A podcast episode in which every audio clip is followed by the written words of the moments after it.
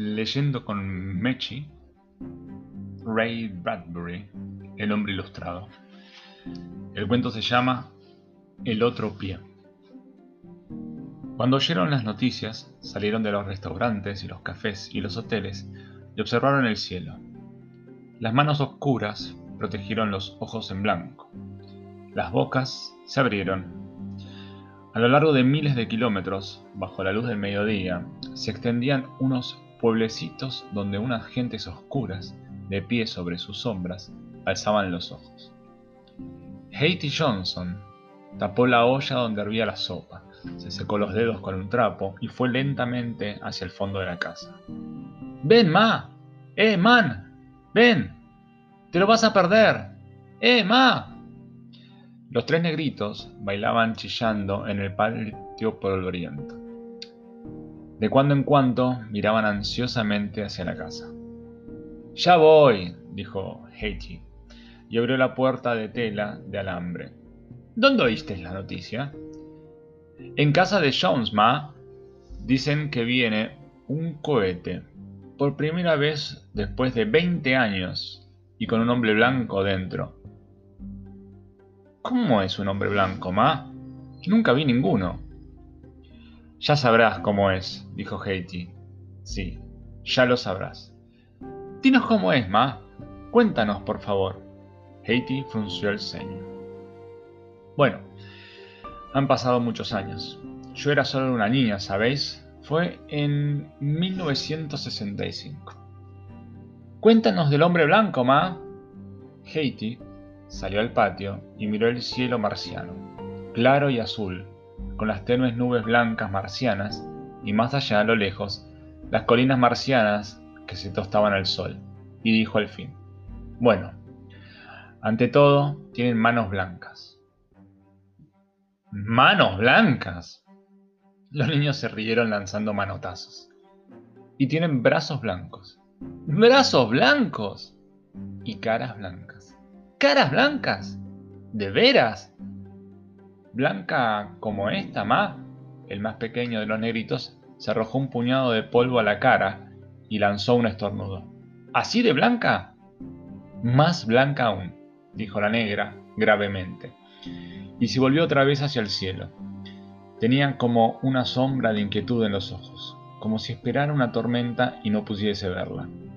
Será mejor que entréis, niños. ¡Oh, ma! Los negritos la miraron asombrados. Tenemos que verlo, ma. No va a pasar nada, ¿no? No sé. Tengo un mal presentimiento. Solo queremos ver el cohete e ir al aeródromo y ver al hombre blanco. ¿Cómo es el hombre blanco, ma?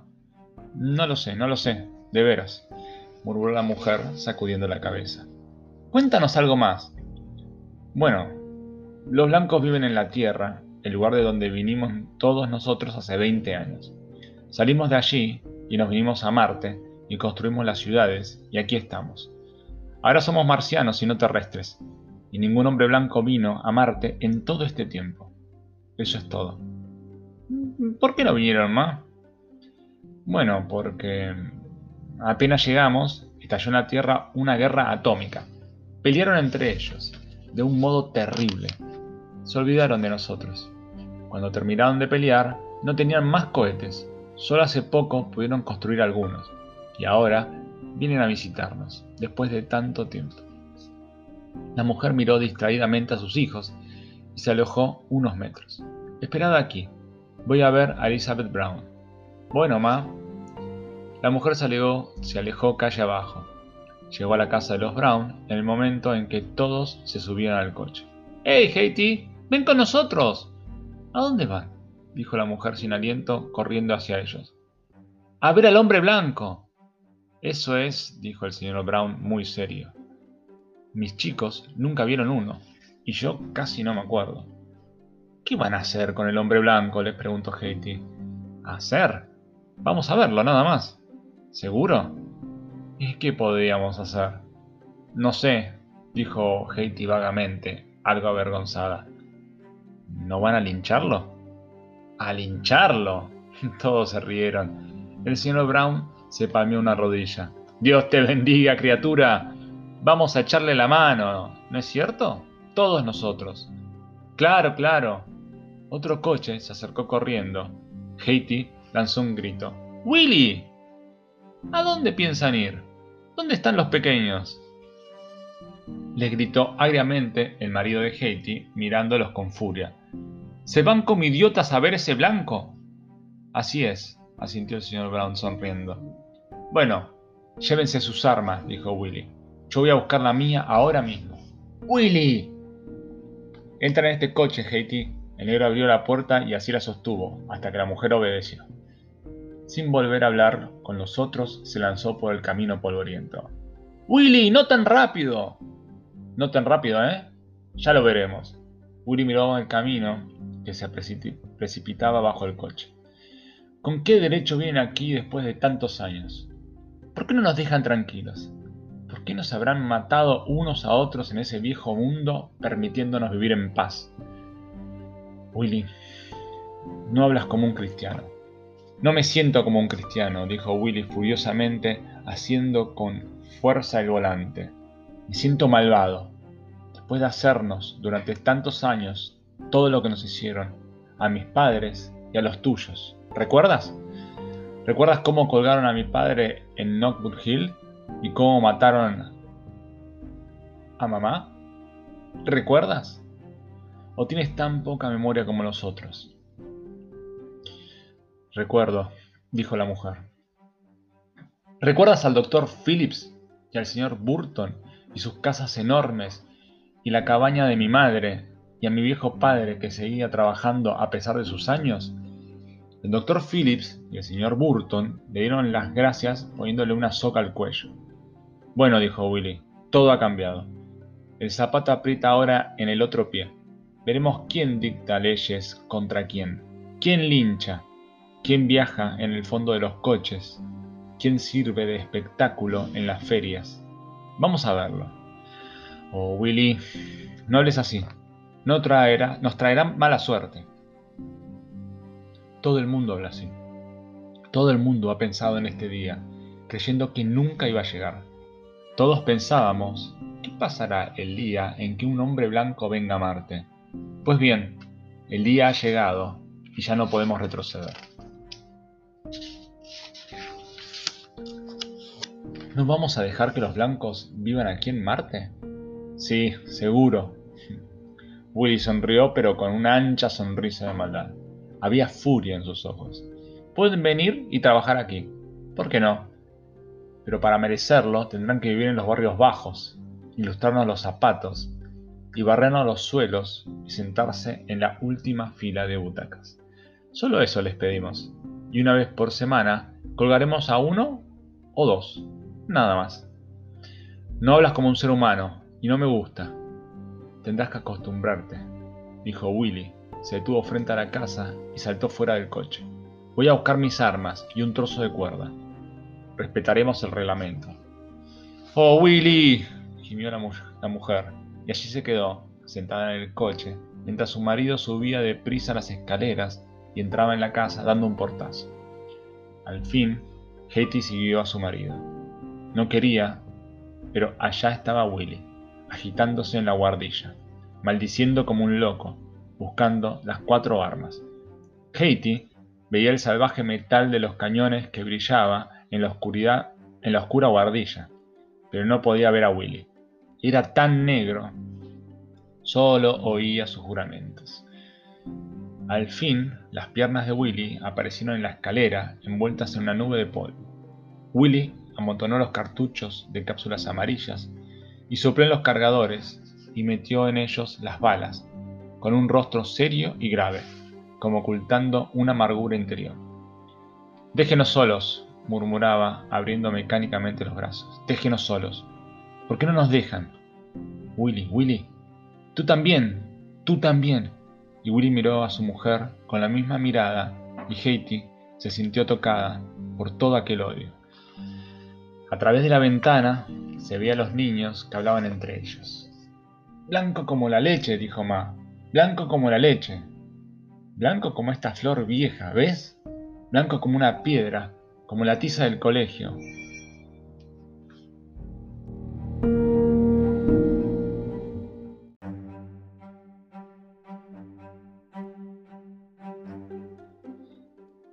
Willy salió de la casa.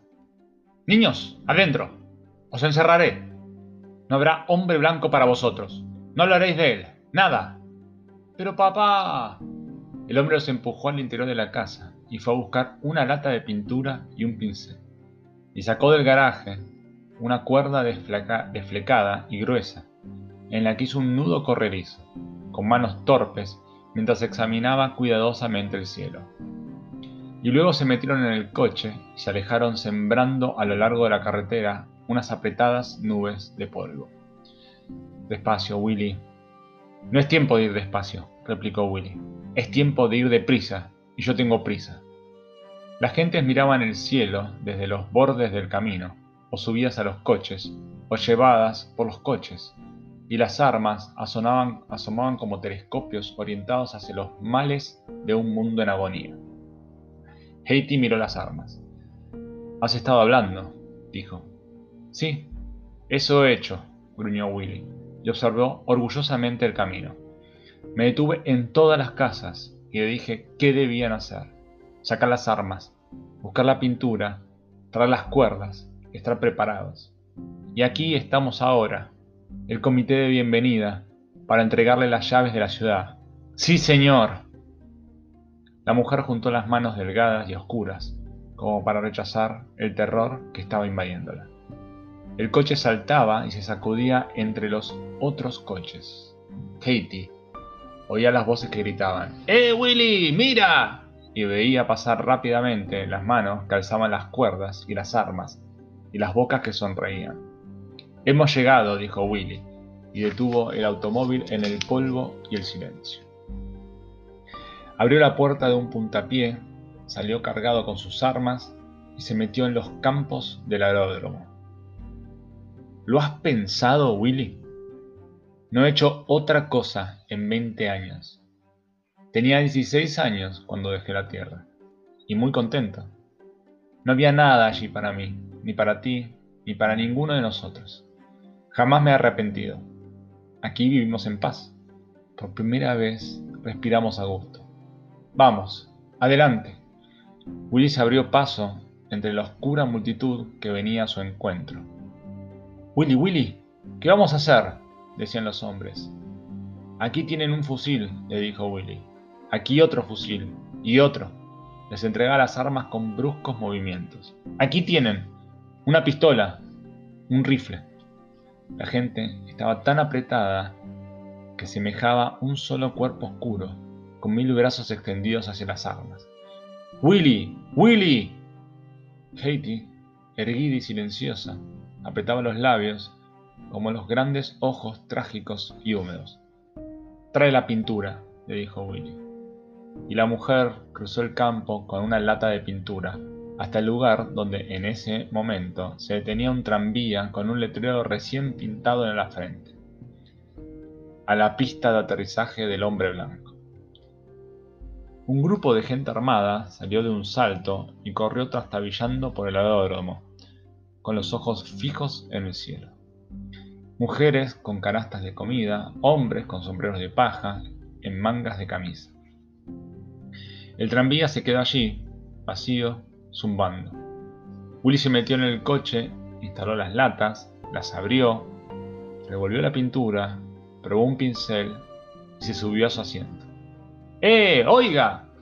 El conductor se acercó por detrás con su tintineante cambiador de monedas. ¿Qué hace? ¡Fuera de aquí!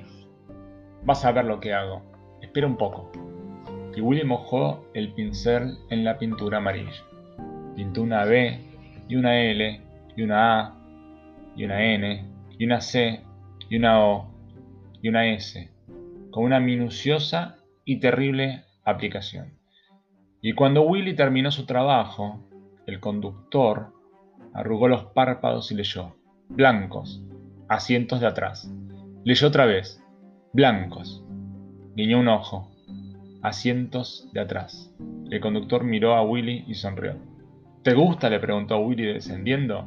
Y el conductor respondió, Mucho, señor. Me gusta mucho. Haiti miraba el letrero desde afuera, con las manos apretadas contra el pecho. Willy volvió a reunirse con los demás. La multitud aumentaba con cada coche que se tenía gruñendo y con cada tranvía que llegaba tambaleándose desde el pueblo cercano. Willy se subió a un cajón. Nombremos a unos delegados para que pinten todos los tranvías en la próxima hora. ¿Hay voluntarios? Las manos alzaron. ¡Adelante! Los hombres se fueron a pintar. Nombremos a unos delegados para separar con cuerdas los asientos de los cines. Las dos últimas filas para los blancos. Más manos. ¡Adelante! Los hombres corrieron. Willy miró a su alrededor, transpirado, fatigado por el esfuerzo, orgulloso de su energía, apoyando la mano en el hombro de su mujer. Haiti miraba el suelo con los ojos blancos. Veamos, anunció Willy. Ah, sí. Tenemos que votar una ley esta misma tarde. Se prohíben los matrimonios entre razas de distinto color. Eso es, dijeron algunos. Todos los lustrabotas dejan hoy su empleo. Ahora mismo. Algunos de los hombres arrojaron al suelo unos trapos que habían traído del pueblo, aturdidos por la excitación. Votaremos una ley sobre salarios mínimos, ¿no es cierto? Seguro, se les pagará por lo menos 10 centavos por hora. ¡Eso es! El alcalde de la ciudad se acercó corriendo. Oye, Willie Johnson, bájate de ese cajón. Alcalde, nada podrá sacarme de aquí. Estás provocando un tumulto, Willie Johnson. Justo. Cuando eras pequeño, odiabas todo esto. No eres mejor que esos blancos que ahora atacas. Esto es el otro zapato, alcalde. Y el otro pie, dijo Willy sin mirar al alcalde, mirando solo los rostros que se extendían ante él, algunos sonrientes, otros titubeantes, otros asombrados, y otros que se alejaban disgustados y temerosos. Te arrepentirás, Willy Johnson, dijo el alcalde.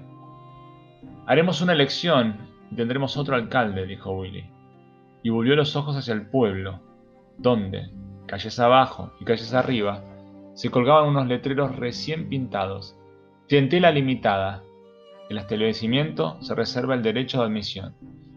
Willy mostró los dientes y golpeó las manos. ¡Señor! Y se detuvo a los tranvías y se pintaron de blanco los últimos asientos, como para sugerir quiénes serían los futuros ocupantes. Y unos hombres alegres invadieron los teatros y tendieron unas cuerdas mientras sus mujeres los miraban desde las aceras sin saber qué hacer. Y algunos encerraron a sus niños en las casas para apartarlos de esas horas terribles. ¿Todos listos? preguntó Willie Johnson, alzando una soga bien anudada. ¡Listos! gritó media multitud. La otra mitad murmuró y se movió como figuras de una pesadilla, de la que ahora deseaban huir. ¡Ahí viene! dijo un niño. Como cabezas de títeres, movidas por una sola cuerda, las cabezas de la multitud se volvieron hacia arriba. En lo más alto del cielo, un hermoso cohete lanzaba un ardiente penacho anaranjado. El cohete describió un círculo amplio y descendió, y todos lo miraron con la boca abierta. El campo ardió aquí y allá, y después el fuego se fue apagando.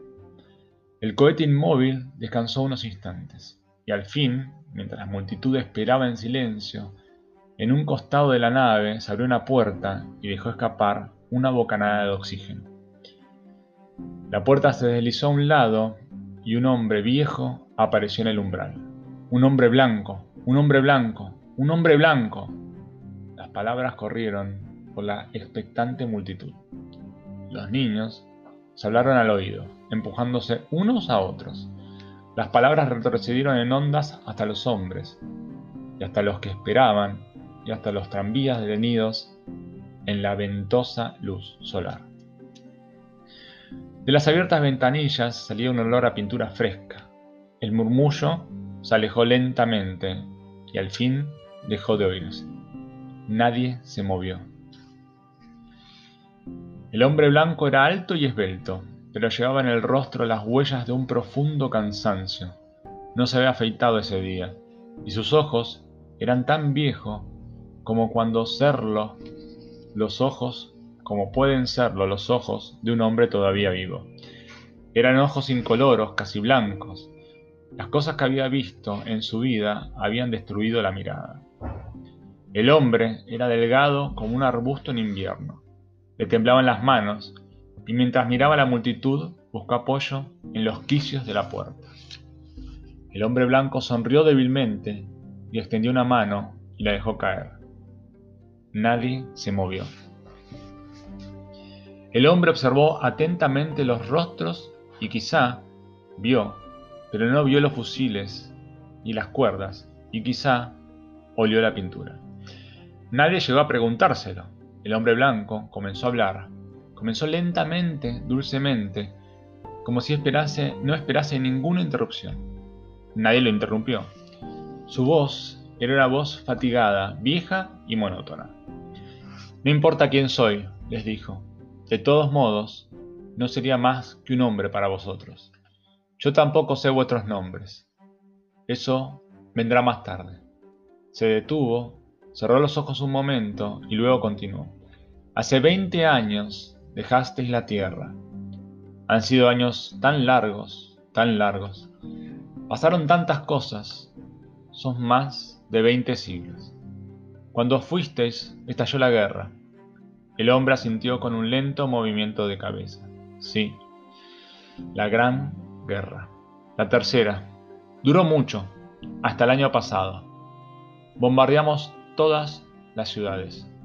Destruimos Nueva York y Londres, y Moscú, y París, y Shanghái, y Bombay, y Alejandría. Lo arruinamos todo, y cuando terminamos con las grandes ciudades, nos volvimos hacia las más pequeñas y lanzamos sobre ellas nuestras bombas atómicas y las quemamos. Y el hombre nombró ciudades y lugares y calles, y mientras los nombraba, un murmullo se elevó de la multitud. Destruimos Natchez, un murmullo. Y Columbus, Georgia, otro murmullo. Quemamos Nueva Orleans, un suspiro. Y Atlanta, un nuevo suspiro. Y no quedó nada de Greenwater, Alabama. Willie Johnson alzó la cabeza y abrió la, boca. Katie vio el gesto de Willie y los recuerdos que le venían a los ojos. No quedó nada, repitió el viejo, hablando lentamente. Ardieron los algodonales. ¡Oh! dijeron todos. Los molinos de algodón cayeron todos bajo la bomba. ¡Oh! Y las fábricas, radiactivas, todo radioactivo. Los caminos y las granjas, los alimentos radioactivos. Todo. El hombre nombró otras ciudades y pueblos. Tampa. Mi pueblo, dijo alguien. Fulton. El mío, murmuró otro. Memphis. Una voz indignada. Memphis. Quemaron Memphis. Memphis saltó en pedazos. La calle 4 de Memphis. Toda la ciudad, dijo el viejo. La multitud comenzó a agitarse. Una ola lo llevaba al pasado, 20 años. Los pueblos y las plazas, los árboles y los edificios de ladrillo, los carteles y las iglesias y las tiendas familiares. Todo volvía a la superficie entre las gentes del aeródromo. Cada nombre despertaba un recuerdo y todos pensaban en algún otro día. Todos eran, excepto los niños, suficientemente viejos. Laredo. Recuerdo Laredo. Nueva York. Yo tenía una tienda en Harlem. Harlem bombardeado. Las palabras siniestras, los lugares familiares, el esfuerzo de imaginar todo en ruinas. Willie Johnson murmuró, Greenwater, Alabama, el pueblo donde nací. Lo veo aún, destruido, todo. Destruido, todo. Así decía el hombre. Y el hombre continuó. Destruimos todo y arruinamos todo, como estúpidos que éramos y somos todavía. Matamos a millones. No creo que los sobrevivientes pasen de 500.000. y de todo ese desastre salvamos un poco de metal, construimos este único cohete y vinimos a Marte a pediros ayuda. El hombre se detuvo y miró hacia abajo y escrutó los rostros como para ver qué podía esperar. Pero no estaba seguro. Katie Johnson sintió que el brazo de su marido se endurecía y vio que sus dedos apretaban la cuerda. Hemos sido unos insensatos, dijo el hombre serenamente. Hemos destruido la tierra y la civilización. No vale la pena reconstruir las ciudades. La radioactividad durará un siglo. La tierra ha muerto. Ya no vida allí. Vosotros tenéis cohetes, cohetes que no habéis intentado usar, pues no queríais volver a la Tierra. Yo ahora os pido que los uséis, que vayáis a la Tierra a recoger a los sobrevivientes y traerlos a Marte. Os pido vuestra ayuda. Hemos sido unos estúpidos, confesamos ante Dios nuestra estupidez y nuestra maldad. Chinos, hindúes y rusos, e ingleses y americanos, os pedimos que no dejéis venir, que nos dejéis venir. El suelo marciano se mantiene casi virgen desde hace innumerables siglos. Hay sitio para todos. Es un buen suelo. Lo he visto desde el aire. Vendremos y trabajaremos la tierra para vosotros. Sí, hasta haremos eso. Merecemos cualquier castigo, pero no nos cerréis las puertas. No podemos obligaros ahora. Si queréis, subiré a mi nave y volveré a la tierra. Pero si no, vendremos y haremos todo lo que vosotros hacíais. Limpiaremos las casas, cocinaremos, o lustraremos los zapatos y nos humillaremos ante Dios por lo que hemos hecho durante siglos contra nosotros mismos, contra otras gentes, contra vosotros. El hombre cayó. Había terminado. Se oyó un silencio hecho de silencios un silencio que uno podía tomar con la mano, un silencio que cayó sobre la multitud como la presión de una tormenta distante. Los largos brazos de los negros colgaban como péndulos oscuros a la luz del sol, y sus ojos se clavaban en el hombre viejo. El hombre viejo no se movía, esperaba. Willie Johnson sostenía aún la cuerda entre las manos. Los hombres a su alrededor lo observaban atentamente. Su mujer Haiti esperaba, apretándole el brazo. Haiti Johnson hubiese querido entrar en el interior de aquel odio y examinarlo hasta descubrir una grieta, una falla. Entonces podría sacar un guijarro o una piedra o un ladrillo y luego parte de una pared y pronto todo el edificio se vendría abajo. Ahora mismo ya estaba tambaleándose. Pero, ¿dónde estaba la piedra angular? ¿Cómo llegar a ella? ¿Cómo sacarla y convertir ese odio en un montón de ruinas? Haiti miró a su marido, hundido en el vasto silencio. No entendía qué pasaba, pero conocía a su marido, conocía su vida y de pronto comprendió que él, Willy, era la piedra angular. Comprendió que sin él todo caería en pedazos. Señor, Haiti dio un paso adelante. No sabía cómo empezar. La multitud le clavó los ojos en la espalda. Sintió esas miradas. Señor. El hombre se volvió con una débil sonrisa. Señor, dijo Haiti, ¿conoce usted Knockbook Hill en Greenwater, Alabama? El viejo le habló por encima del hombro a alguien que estaba dentro de la nave. Un momento después, lo alcanzaba en un mapa fotográfico. El hombre esperó. ¿Conoce el viejo roble en la cima de la colina, señor? El viejo roble. El sitio donde habían tiroteado al padre de Willy, donde lo habían colgado. El sitio donde lo habían descubierto, balanceando por el viento del alba. Sí. ¿Todavía está allí? preguntó Haiti. No, dijo el viejo. Saltó en pedazos. Toda la colina ha desaparecido y el árbol también. ¿Ve? Señaló el lugar en el mapa. Déjeme ver.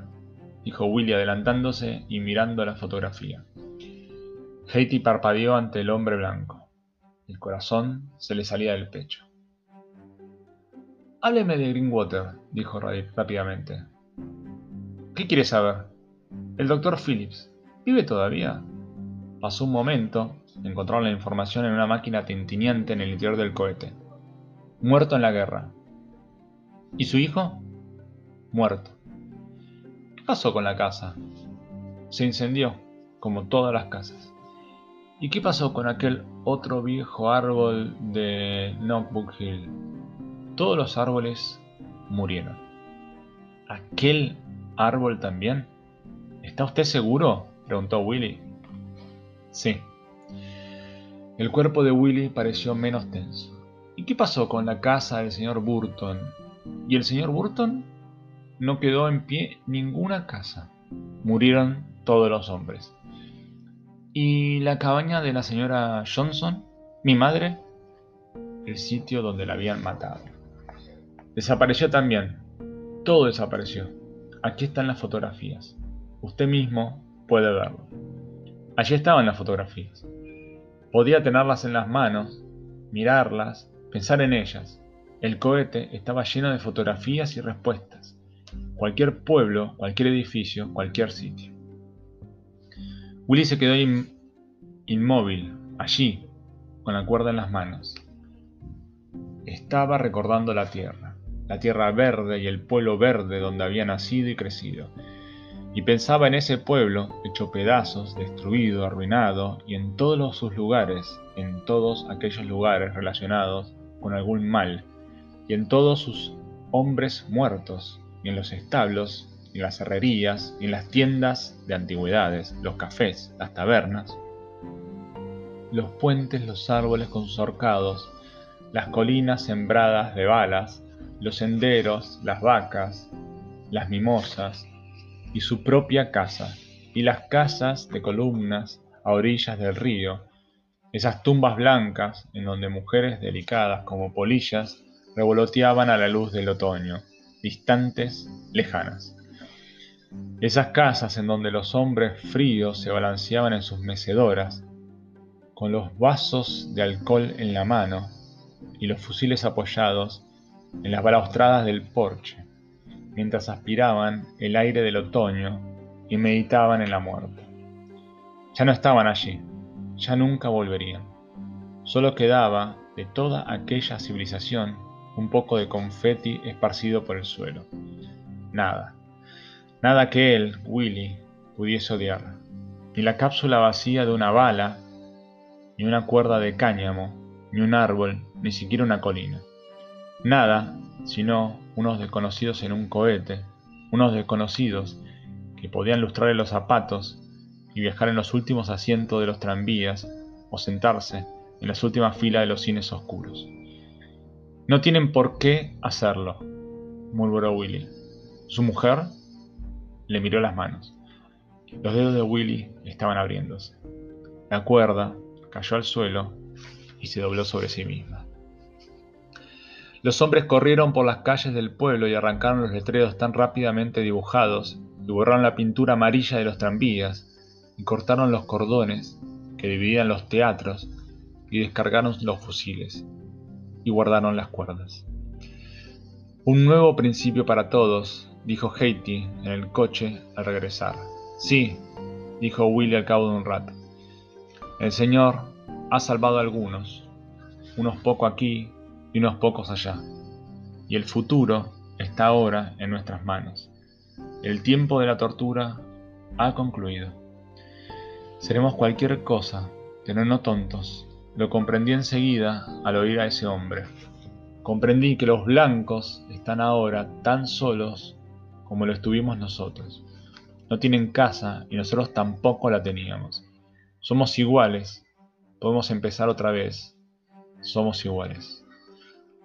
Willy detuvo el coche y se quedó sentado, inmóvil, mientras Haiti hacía salir a los niños. Los niños corrieron hacia el padre. ¿Has visto al hombre blanco? ¿Lo has visto? gritaron. Sí, señor, dijo Willy, sentado al volante, pasándose lentamente la mano por la cara. Me parece que hoy he visto por primera vez al hombre blanco. Lo he visto de veras, claramente.